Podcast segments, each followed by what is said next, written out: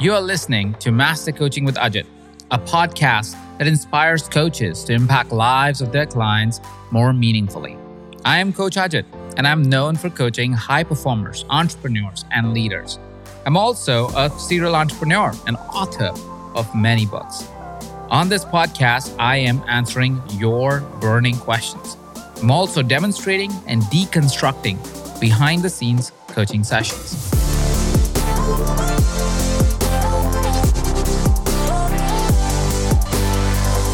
From what I understand, Amanda, you are focused on sober coaching. Mhm. What does that even mean? Yes. So I work with particularly women, but some men who want to live an alcohol free lifestyle, but the kind of standard paths to sobriety do not resonate with them. So they know they don't need addiction recovery support. They don't need AA. They don't need 12 steps. They don't need rehab. But they know that they drink more than they want to. And drinking is such a stigmatized and normalized thing in our society that it's really confronting to give that up. And they also have a sense that there's something other than drinking that is coming up as an issue, but they can't pinpoint it. So I work with people who want to elect to be sober and really want to dig in there and get under the relationship with alcohol to figure out what are they hiding from actually? Like what's the real issue there that's causing them to turn to alcohol as a buffer or something to numb with? And there's always something really interesting under there. So I really enjoy doing the work because it's allowing people to open up and be their most authentic, actualized self. Why do you think people are in that sober state and why are they so against the other known methodologies like AA? hmm Now, I first want to say, I think that AA is completely valid. I think that traditional recovery is absolutely great for people who that resonates with them or they need and require it. I quit drinking seven years ago and I looked at that path because it's the only path that we're fed. Everyone is like, oh, if you want to quit drinking, then you must be an alcoholic. Go to AA. And I took the quiz. I asked my therapist. I did all of the steps to figure out, is this the path I should take? And all of them said no. But the problem was the only other option was just figure out how to moderate alcohol because you don't have a problem. And my soul was telling me something different. My soul was saying, Amanda, you have an opportunity that's meant to be expressed in this world and you can't do it with alcohol in the way. And I was looking for a teacher, a coach, a program, anything to teach me how to quit drinking if I didn't have a problem. Mhm. And most people, even my therapist, legitimately said to me, Amanda, you don't have a problem. You don't rate on the scale. I think that you should just drink less. And I'm mm-hmm. like, no, that's not what I want to do. So I started to create a framework for myself where I was using self help tools, I was using spirituality tools, and really leaning into what I felt resonated most with me. And then I started to attract people who wanted something similar. They knew that they didn't have a problem with alcohol, but because there's no one else out there at this time, this was seven years ago almost, talking about choosing sobriety as a path just because you want to feel better. You want to express yourself in the most authentic way. You want to really be able to dive in and create a spiritual connection of your own understanding. These weren't resources that were available. And so I think that people are craving now. This has become a popularized topic of giving up alcohol. And some people can just quit and that's okay. But a lot of people dig in and find out, hey, it's not alcohol that's my problem. It's alcohol that's my ineffective solution to some other problem that I have. And so what they're really wanting is someone to coach them through these other problems that they have no idea what they are because they've been running from them this entire time, you know, and hiding Beautiful. from them with alcohol. Beautiful. So you're not talking to people who are necessarily addicts. You're talking to people are saying, I know I'll open that bottle of wine, get one drink or two or whatever over, over the week. yeah. Uh, basically, it'll be three drinks, let's say, on an average over the week. So I don't really rate on the scale because, Yeah. like, oh, that's okay. You can do two drinks, three drinks a week. It's fine. I don't know if that actually qualifies anything, but it's my imagination. Yeah, exactly. Is that's like okay, fine. You had two drinks in a week. What's the big deal, right? And or or something like that. And you go, but let's say those people want to quit. How Mm-hmm. do you help them, and where do they go? And you found this space where you're helping individuals that may be in that situation. Why do you think these people or individuals like that would go? I don't want to even have two drinks. Yeah. Is there is there something that's a trigger there? Yeah, there is. So, what you're describing is what we now call gray area. So, they're gray area drinkers. They're not drinking at the extremes of, you know, needing rehab. And they're also not a one drink every now and then type of drinker. They are someone who's having a glass or two of wine every night. Maybe sometimes that turns into a bottle, or they're kind of sober through the week. And then on the weekend, they kind of party and go crazy. Hmm. And they're finding that there's something inside of them that is saying, there's something more to life. And I feel like I'm holding myself back. And this is my internal narrative. And most of my clients repeat this to me. I feel like I'm meant for something bigger in life. I feel like I have something that's just out of grasp and I can't figure out how to get it. And I'm just sensing that alcohol is the thing getting in my way. Even though I don't have a problem, even though I'm not drinking any more than the other people around me, I know that there's something within me that a spark that needs to be lit and alcohol is keeping me from getting there. And that's kind of the general consensus of what I felt and what most of my clients are coming to me with that they know that they have a potential that's in them that cannot be expressed until they're a full, clear vessel for actualizing that potential. Mm. So, as you're speaking to these individuals, and mm-hmm. I would imagine a lot of our listeners probably will fall in the category where yeah. there's a glass of wine or so every night type of situation. What is it that you found is happening for them? Mm-hmm. Like, w- what is it that's getting them to open that and have a glass of wine every night? Yeah. What's the what's the need that is getting fulfilled here? Yeah, this is a tricky one because so many times we tell ourselves, "Oh, it's just because I want to relax," or "This is I just enjoy a glass of wine." And under almost all the time under that is a desire to feel achieve a certain feeling or avoid a feeling that's impermissible or that we don't know how to handle. So sometimes that feeling is stress, Sometimes that feeling is anxiety. Sometimes that feeling is boredom within your life. Sometimes that feeling is rage and anger. Sometimes it's overwhelm with work. And because these are people typically who are high achievers, go getters, everything on the outside looks great. They've been taught to kind of like put on a smiley face and make sure everyone sees the facade. They don't know how to express anger, rage, sadness, grief, whatever it is that's coming up for them.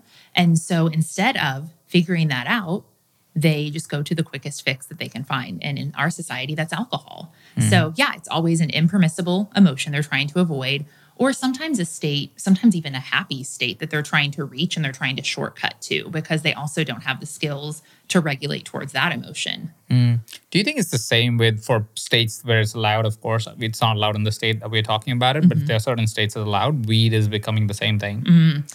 You know, that's a hard one because I don't have a full frame for that, but I think that you could definitely make the case for it, right? Depending mm-hmm. upon, I definitely feel that there's medicinal purposes, and so we'll set that one aside, but right? That's not recreational not use. We're talking about the recreational yeah. users and they're smoking every night. Yeah, and this is just how I relax, or no no, that's how you cheat. That's not real relaxation. Real relaxation is achieved through you regulating your nervous system. And the more that we convince ourselves that we can't do something on our own, the more that we damage our self esteem in other areas of our life and tell ourselves that we can't do other things. And so it just becomes this like rapid decline. And so, yeah, anything that becomes habitual that you're using to escape weed, social media, food, sugar, alcohol certainly is it's a shortcut and it's an, an again an ineffective solution to the real problem which which is you want to calm down your nervous system so what if you learn to do that yourself because you're an extremely powerful person mm. you know what if you just tried to figure out how to manage those emotions on your own and most people just like the shortcut but mm. the shortcut is almost always fake because if it worked then you wouldn't need the shortcut in the future that's true. If you needed a glass of wine every night, means you're depending on the glass of wine to exactly. do something for you. Yeah. There was a point of my life where I was actually di- like on the scale I would be an alcoholic because mm-hmm. I would mm-hmm. finish a bottle of whiskey in the mm-hmm. night, not just a bottle of oh, wine. That's championship uh, yeah, level. yeah. So I, I was a champion at a point in my life. Now, fortunately for me, I was able to quit cold turkey. So, mm-hmm. so I was able to do that, and thankfully that happened at that point that happened in my life. And then came those seasons, and that's why I was so curious about well, what you talk about is those seasons where it's like, oh, it's just a glass of wine. Yeah. And it's just a glass of wine. I mean, yeah. it's like it's good for your heart. That's yeah. what the scientists say, right? That's why I'm drinking it. And I realized that every time, I mean, I do drink once in a while. Mm-hmm. It's not that I don't drink, but it's like really once in a while. Right. And I'm like, oh, I only find myself, and this is where I'm kind of also asking this as a question, is I found myself drinking, uh, if I am drinking, most commonly where I do not want to drink, but I still drink, is at parties. Mm-hmm and I haven't found an effective solution yeah. to why, or even effective diagnosis of why it happens. Yeah. That only at parties, for whatever reason, I would end up with, and it's not like I drink, right? I like maybe two beers, you, you, have, you indulge two beers, two kombuchas, totally. whatever it is, you know, the hard kombuchas or, mm-hmm. or, beers, and I would take that and I would be like, why am I drinking it? I don't even like it. Like yeah. it's like I'm at that place where I'm like, I don't even like the taste of this thing mm-hmm. that I'm drinking, except maybe hard kombuchas. They're really delicious, but other than that, but I'm like, why am I drinking it? Yeah. Like I don't want to, mm-hmm. but I would like it would be like the first hour I won't, and the second hour it always will be okay. I have to open a drink. Yeah. What is it like? What have you found with individuals like myself, which Yeah. I think is probably more of your clients, which are people Mhm. like me, who are like, I don't even know why I'm drinking this, Yeah. but I am. Absolutely. And you're a high achiever. You know, you are out there, serial entrepreneur, go getter, kicking ass in life. Hopefully, I can say curse words. And yeah, you can everything. there's a couple things. So maybe there's a little part of you that doesn't fully believe that you're deserving of success. And that's a very like sly little one that gets in there. And so, Mhm. what can you do to just pull yourself and humble yourself a little?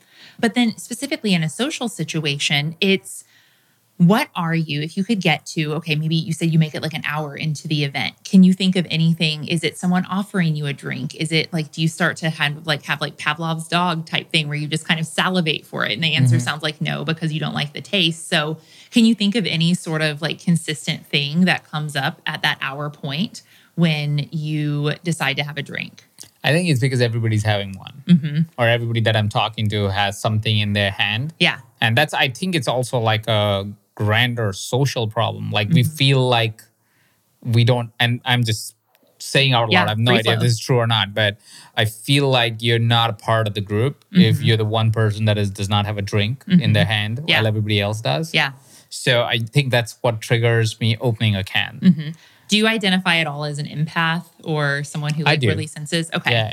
So, what if it could be that in those moments you sense that everyone else is very comfortable because they're drinking, and that maybe there's a level where your hypersense is coming in and you're like, oh, I wonder if I'm making them feel bad because I'm not doing what they're doing. Mm. And more often than not, people pleasers and empaths, what they say is they'll cave at the point where they realize that maybe their abstinence is making other people feel left out or feel like they're doing something wrong or immoral. Mm. And so maybe they're like holier than thou, better than, or, you know, or whatever. And so often people who are those people pleasers and empaths will go ahead and have the drink even though they don't want it and they don't like the taste because they're falling back on their goal is less important to them than other people feeling uncomfortable. Mm-hmm. And so there's that. And then there's the, you know, alcohol has a vibrational frequency, everything does, but alcohol's vibrational frequency is low. It's a depressant. And so if you're in a room with everyone and they kind of start to go down here, but you're still up here, that's uncomfortable because it's incongruent. So you can either become comfortable with being up here, even though everyone else is like this, or you can dilute yourself to that level. And that's not saying like going down to their level, like it's not bad or wrong that they're drinking, Hmm. but energetically, if you're in a different you want to space, frequency. yeah, you and Yeah. you start to get bored, right? Mhm. Your conversational capacity is not a match for this. Mhm. Your just the way that you're feeling isn't a match. So you either figure out how to be uncomfortable and be not congruent, or you make yourself congruent. And I I feel like that's what most people are doing is unconsciously trying to get at the level. You know, you could call it FOMO, or you don't want to miss out, or you want to do what everyone else is doing, but you could fake it and have a a regular kombucha and see if that helped. But if not, then I would say that it's kind of this urge to be on the same energetic frequency as everyone else, even though that's lower than where you're at. Hmm. What was it for you? What did you find as you were saying, "Hey, I don't even want to open that glass of wine"? Mm-hmm. Just energetically, I feel like this is not good for me. Yeah. What was it that was really happening for you? What What did you find within yourself Mm-hmm. Yeah. that you said, "Oh, this is why I'm doing it"? Yeah. I mean, all of those things that I've said, but I, you know, when I started kind of getting the urge, the sober curiosity, the the questioning of should I really be drinking, I had started on a spiritual path. And so I was reading Wayne Dyer, Marianne Williamson, Gabby Bernstein, and I really believed that I could have the life that they were teaching about. I really felt it in my soul. And so I started doing all these pieces of the puzzle, but nothing really clicked. Nothing was it it just it felt like I was passing the goal somehow. And I realize now that, you know, the way that I grew up, the way that I have always achieved, it's always, I've always held myself back a little bit. And I've always felt different from all the other kids. You know, I was an empath at a young age, but I didn't have, I lived in the Midwest. I, people, mm-hmm. I lived in like podunk middle of nowhere. We didn't have language for that. So I just thought I was a little weirdo. And so I found the different ways to get on the same level as the other kids were to put on a mask, put on a facade, and play the part. And I was really good at that. But then it became harder, and I had to keep doing more things to play the part. So alcohol was one of those things. And yet, what I was really doing was just dulling down and diluting my authentic self. And that was effective to help me like fit in with the group of peers that I was with. So that's the reason I was doing it was to fit in, to be like everyone else, to be, you know, I thought that the epitome of a sexy, successful young woman was Carrie Bradshaw. And what did Carrie Bradshaw do but drink a martini? And so I was doing this act that I thought was going to make me cool, fun, popular, fit in, not weird. And what it did was just eat away at my authenticity. And that started to hurt. So you didn't ask this, but the reason I, I got mm-hmm. called to stop was I just kept having this internal nudge that I was made for something bigger and that I was meant for a different type of life and that I was meant to vibrate at a higher frequency and that all these things were available to me that I was learning. And literally one day I'm in the shower and I hear this like download come through and it says, Amanda, you are meant to do big things in this world, but I can't see you doing them with alcohol in the picture. And I freaking felt that, like, felt like so much. I'm like, I had to get down on the shower floor. Mm-hmm. And I just knew at that point, alcohol was not something I could screw with anymore. As much as I was worried about all of the opposite things coming true about, yes, being a weirdo, not fitting in, being, you know, whatever I was afraid of, I knew that there was something else, even though I didn't know what it was, that was so much better that I had to give it a try. And that voice was right because everything in my life has completely changed since alcohol has been out of the picture. What has been different? Yeah. Great question. My friendships are more congruent because I choose to hang out with friends who were always or all in the same level or pretty close to the same level. They're more fulfilling. I'm a better friend. I don't think I was a very good friend at all when I was drinking. I was always kind of self consumed and just unaware of how to show up. Emotionally, I have learned how to sit with and be with my emotions rather than just bypass them with drinking, which was mm-hmm. a really important skill, you know. Mm-hmm. I spiritually am able to connect with my higher calling i just period period i don't mm-hmm. think that i was doing it before because mm-hmm. it's you're always connected to spirit you know i don't know what specifically you believe but i believe there's always a connection there mm-hmm. but when you drink you muffle it so it's like you're on a tunnel on a cell phone you're not getting the message to and fro properly mm-hmm. so my spiritual connection has increased my entrepreneurial drive and my ability to manifest the things that I desire, they've all just come to me so rapidly and so with so much more ease where before I felt like I was really struggling. Mm-hmm. And life just has become easier and better and more mm-hmm. joyful. Mm-hmm. And for me, could I moderate now? Could I have a glass of alcohol here and there? Sure, probably. But because I know what it's like to fully vibrate at that higher frequency, I just don't want to screw with it. So it's just mm. not important to me anymore. Mm. And do you find it harder to socialize because of that, or you feel that that has made no difference to your life? I mean, I have to purpose at it more, if that's even a sentence. I really have to put mm. effort into it because left to my own devices, sometimes I would, you know, introvert in and just stay at home.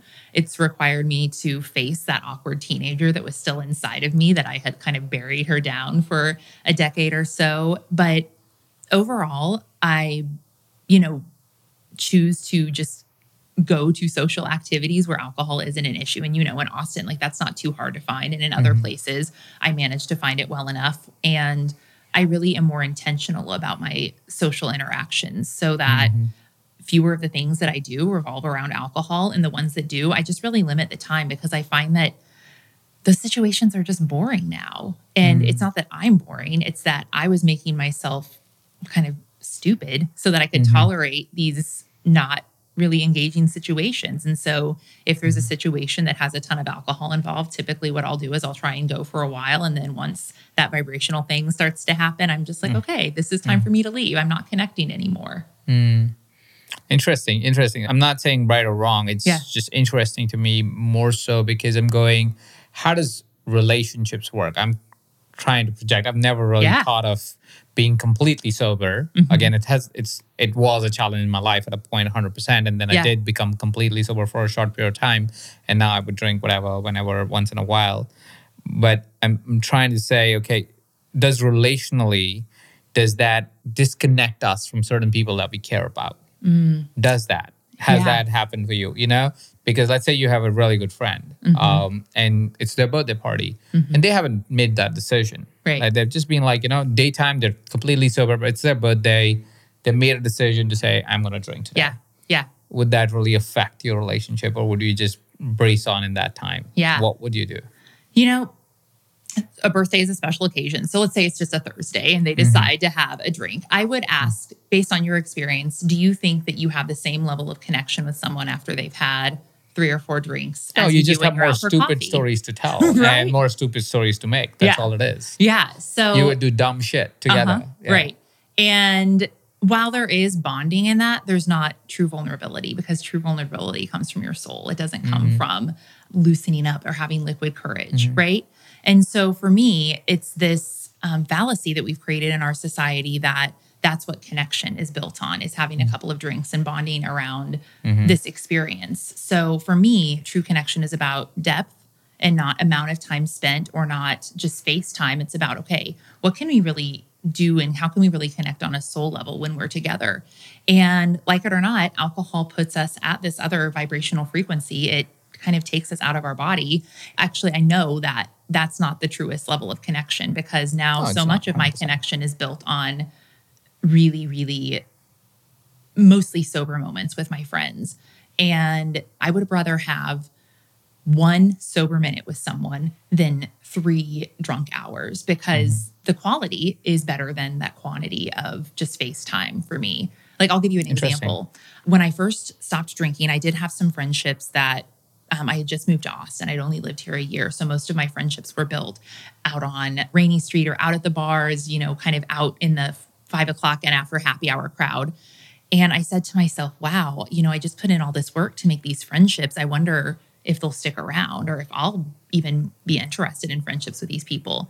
And I tried to go out to the bars for a while and kind of just be like the hip sober girl who's still went out. And that started to feel really boring to me. Like it just didn't stimulate me energetically to be out at the bar. Mm-hmm. But my friends, without me asking, started showing up. I was I started working out a lot. So I was at the gym every morning at like 6 a.m. And they started showing up at the gym with me. And we barely talked because you're in like this workout class situation. So you're just basically warm bodies, very warm bodies next to one another. But I felt that the connection in those moments, just were us together, not even really talking or doing anything, was stronger and better than the five hours we would have spent out at the bar Friday night. So it was just about like energy for me and feeling mm-hmm. in a supportive presence with a person versus how much we're hanging out and bullshitting or whatever. Like there's value to that, of course, but I found that the deeper connection and the the hard moments where you have to like reach inside of your soul to come up with a story to tell or you have to have that awkward moment of silence because you're not just rambling on because you've been drinking. Those are where my friendships became deeper and that was really important to me. So not that one way is wrong or better than the other. I just found that from being able to see both sides personally one way just provided way more value for me I agree on that. I think friendships are built on experiences. Mm-hmm. If you can have intense experiences with someone, you will tend to have a greater bond with the person. Right.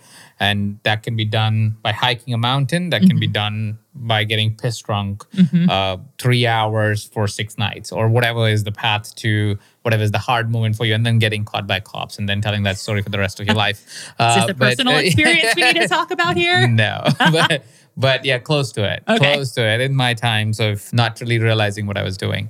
But I do believe that experiences create friendships, Mm-hmm. and some of my deepest friendships are experiences that we had in circumstances that we had that was so difficult at some level that both of us could feel each other's pain as we were going through that experience. Mm-hmm. Yeah. Mm-hmm. Workout being a very easy way to get to it because I mean, if it's a hard workout, you're gonna feel the pain, Oh, yeah, and both of you are gonna feel the pain, Yep. and after that, you'll be like, that girl was crazy, uh, or that guy was crazy. That person's mad at someone. Is Yeah. how they made us work out today, right? So that's definitely something that can be manufactured, not manufactured, mm-hmm. but that, that can be generated or created without the experience of mm-hmm. alcohol for sure. And I'm not trying to advocate for alcohol. I'm just curious because I would think that somebody who is listening to this right now Yeah. is going, why do I need to quit? Mm-hmm. Right? Why why should I slow down even if I want to slow down? Right? And, and I feel the more aligned we get with ourselves, easier it becomes to not drink. At least that's my experience of it. Yeah. Is that I drink less and less the more I'm comfortable with the person. Like I don't need to drink to Mm-hmm. Yeah. talk to someone. Totally. The more comfortable I am talking to them because Yeah. then it's like, you know, and that's why the only thing that I'm really challenged by is a social setting. Mm-hmm. So it's a social setting and I don't know why, but inadvertently I would pick up a drink Yeah. at some point in that journey. And Mm-hmm. it probably is because, like you said, if everybody's vibrating at a lower frequency, intuitively I'm going, oh, I need to be at that level. And so I will pick up a beer or I will Mm-hmm. Pick up a drink of some sort.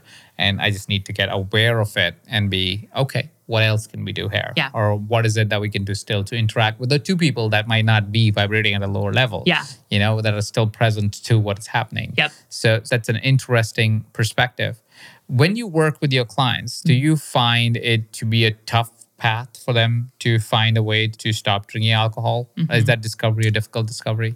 sometimes, you know, most of the people who come to me are certain. So they're not in that moment. I'm not here to persuade anyone, right? I'm not here to, you know, advocate for everyone to, I'm not like trying to do away with alcohol. You know, that's not my goal. But my goal is for that person who, like me and like my other clients, senses that they're meant for something more and senses that alcohol is in the way, that it no longer has a place, it's screened with their frequency, you know, whatever it is that they are resonating with, that decision kind of you you make the decision. And it's still difficult because there still is this like little lingering story from your ego of well, how are you going to socialize? Or how are you going to, you know, go on dates? How are you going to relax after a long day? What about at a wedding? What about on a vacation? What if you go to Italy?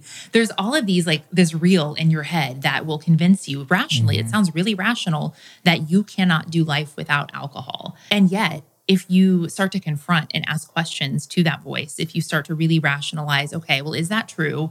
And or am I willing to just see how good life could be on the other side if I got this thing out of the way and then not just abstain, but really dug in and got to the core of where have I been stunting my growth? Where have I left something on the table? Where am I not properly resourced to show up as my fullest, authentic, most self actualized self?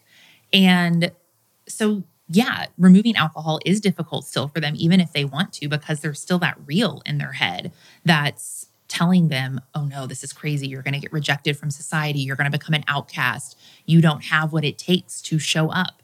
And my job as a coach is to help them recognize that and then help them rewrite the story and also help them get the resources that they need to confront social anxiety, confront all of these emotions that they don't know how to deal with. And I think from that perspective, once you gain those skills, you gain confidence. And when you have confidence and you're sure of yourself, alcohol then becomes insignificant. And so it doesn't become something that you want to try and figure it out. And yeah, it is a hard journey because, again, there are all of these, not only our internal voice, but everyone around us. Alcohol is romanticized in American culture and it Everywhere. yeah, ev- Yeah. yeah, true enough. Everywhere. Um, I can really only speak to our culture in America. Especially with but the season that's yeah. coming right now. It's like we're recording this around Christmas. Yeah. It's like everybody wants to drink some wine. Yep, exactly. Or at least it's sad to drink some wine. Yeah. Yeah. And it's just something that goes, it's, we use it to dull our pain as much as we do to like elevate a celebration in our mind. And really, it's the mindset work to shift that mindset and believe that you are powerful and even more powerful and capable than you give yourself credit for. And you don't need this extra crutch in your life. And when you get that level of confidence that you are powerful beyond measure, then it starts to become easier. And as I started to conquer, and as as clients that I work with start to conquer these little situations that they've before said are impossible, that's where the confidence comes from. And that's when it starts to become easy. It's like, you know, when you go to the gym for the first time, doing a pull up isn't easy. Um, but after you do a couple reps and you keep practicing, then it's like, oh, I've got pull ups, no big deal. And that's the same thing with alcohol or anything that you're trying to overcome. Is you just have to get in there and and do the reps and gain the the muscle memory and gain the strength, and then you realize how powerful you are, and that's pretty badass. Once you start honoring what you said you're going to do, Mm-hmm. there's nothing more powerful and more powerful in giving you this amount of self-esteem that it gives every single time you say what you're going to do and you actually do it. Yeah. So I think that there's tremendous amount of power in there for sure. Do you know Neal Brennan? He's a comedian and he just had a special come out called Blocks. Okay. And he talks about how he struggles because he does not drink and he doesn't smoke. It Mm. Okay. just does weird things to him. He's like, I don't do it. Yeah. He's not into it. He's totally like, I've tried. This doesn't work for me. Yep. Right. And the thing that he he talks about is how awkward it is for him to go on dates. He's a single man Mm-hmm. and he's always been single all his life because default for a date is to loosen up or however you want to call it Yep. is to order a couple of glasses of wine. Mm-hmm. Yeah. Right. And so it's interesting Yeah. To to kind of lean into that and go, oh, okay. Because let's say I've never struggled with that, right? I'm like, okay, sure, a glass of wine.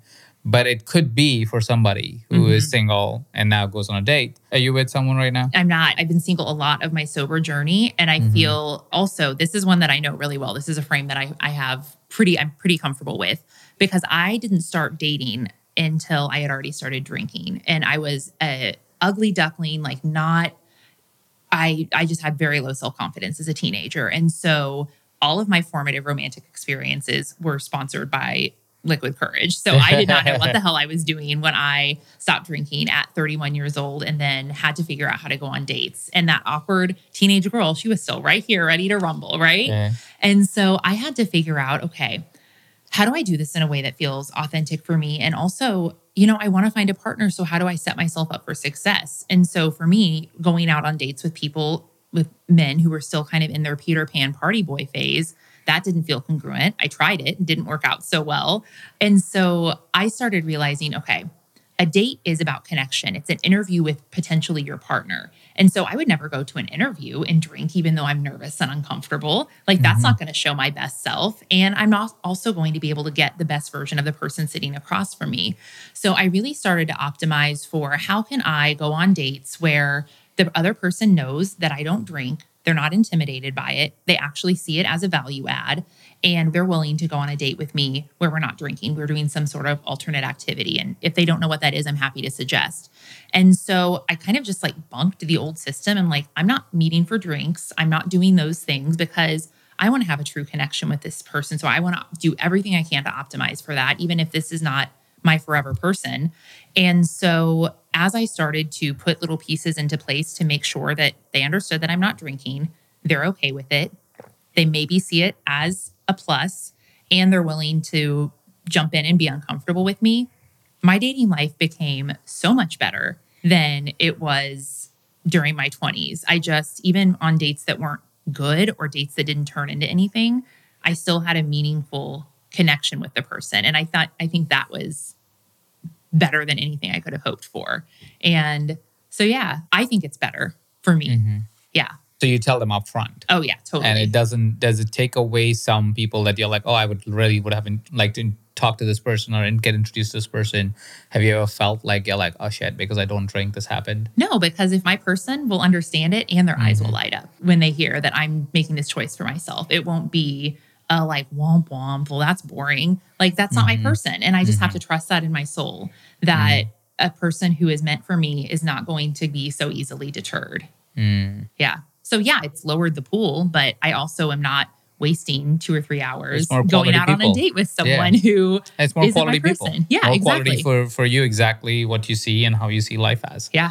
Yeah, that's amazing. Did it increase your productivity overall? Like you already So said, your energetic much. frequency was up uh, dramatically because if you're not drinking anymore. Yeah. Uh, and that you're more connected to the universe. Do you Yep. Mm-hmm. feel that you are also more productive? You seem to be a lot more healthier. So when I was in my party girl phase, I was drinking Friday, Saturday, sometimes on Sunday.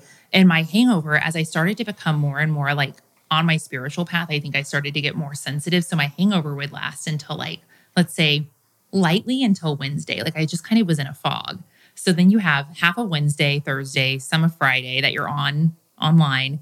And I didn't realize how kind of glazed over I was until I stopped drinking and I realized, whoa, I'm creatively on fire all the time. I feel motivated and stimulated and ready to go almost always. Where before I didn't realize it because I'd come so accustomed to living that life, but I was probably living two or three days of my week not at full capacity. And now, yeah, so creative, like just usually connected to creativity, motivated and full of energy. I mean, I was working out at first, not that anymore, but at first I was working out like five days a week just because my body felt so vibrant and like easy to recover because I didn't have alcohol in the system. So every aspect of my life changed for the positive when I mm-hmm. removed alcohol from the picture.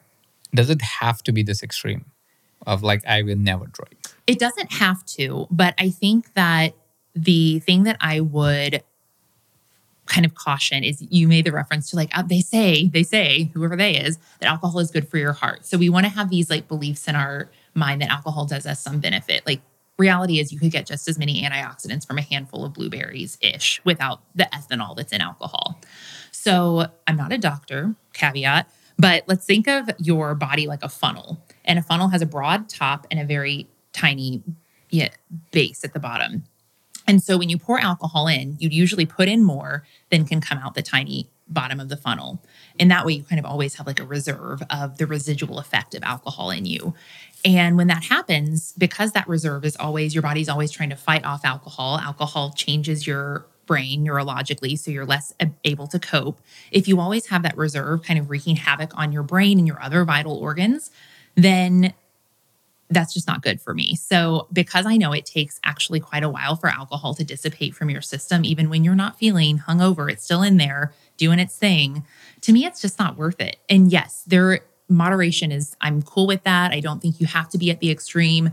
If you want some really good knowledge on this, Andrew Huberman just did a really badass podcast on the physical effects of alcohol that talk about how it changes your body from a chemical and, and neurological perspective. And just for me, I'd rather I know what feels like to feel good. And I'd rather not screw with that. And so for me, that is just, I'm not going to drink at all because I don't want to operate operate at half capacity and feel kind of foggy or feel physically icky. And yeah, so for me, it's not about like extremes. It's just about well, it is about extremes because I want to feel extremely good, and I like to feel extremely good. And al- and my fastest way to do that is and no that's alcohol. Perfectly okay. And yeah, that's perfectly okay. I was yeah. just curious about it. And what would you say if there was somebody who's like, "All right, I'm sold. I want to try or completely commit to living an alcohol-free life." What would you say are the three steps, five steps, ten steps, four questions to ask mm-hmm. yourself yeah. to get the party started? Yeah. The first question is, how would my life be better without alcohol? And just think on that. Like how could you step into your truest potential if you didn't have alcohol in the way? The second thing I would recommend is to take a non negotiable 90 day break just to see what it feels like. And some people do a month, you know, depending upon with, when this airs, dry January, taking a month off during the first month of the year is super popular. But I really like to start out with 90 days. So take a 90 day break. And as you do that, start to do a little more intense self development work than you've ever done. Start to ask yourself when you get a craving, what is it that I really need right now? What am I trying to achieve or avoid emotionally that I think alcohol is going to give me? And you're going to get a lot of answers there. And as you get more distance from alcohol and get more close to yourself, you are going to find some different things to work on. And so I always say it's great to, you know, hire a coach. Of course, I would love to work with anyone who's on that path, but there are infinite numbers of coaches out there who can support someone who's on this path. But really just asking, how could my life be better without alcohol? And then committing to non negotiable 90 days where you're abstaining and you're working on yourself. I think that you will find some really powerful things happen in that 90 day period. Amazing. Yeah. Thank you so much, Amanda, for coming and joining us today. How is it that somebody who wants to know more about your work, where can they go? What are some of the links? What are some of the platforms they yeah. can find you in as what? Yeah, absolutely. Well, I hang out mostly on Instagram. I'm at Amanda Kuda. My website is amandakuda.com. Sure. Amanda and then last name K U D A. And I'd love to connect with anyone who this resonated with or that it made you feel a little uncomfortable, but you think that you maybe want to explore it a little bit. It's okay. Just come around and lurk, see what I have going on. Maybe something will speak to you and you'll know, you'll know when it's time. I'm not here to persuade anyone. That's my big thing. Like you Absolutely. will know in your soul if this is a change that's for you. Thank you. Thank you for sharing that. So it's amandakuda.com. We'll link it up below the episode. So show notes, check it out.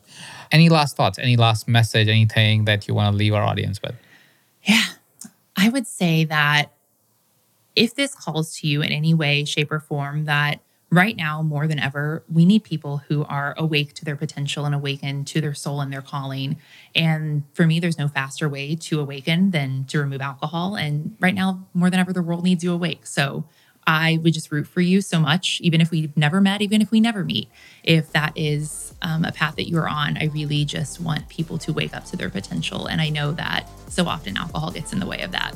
Thank you. Yeah, thank you. Thank you.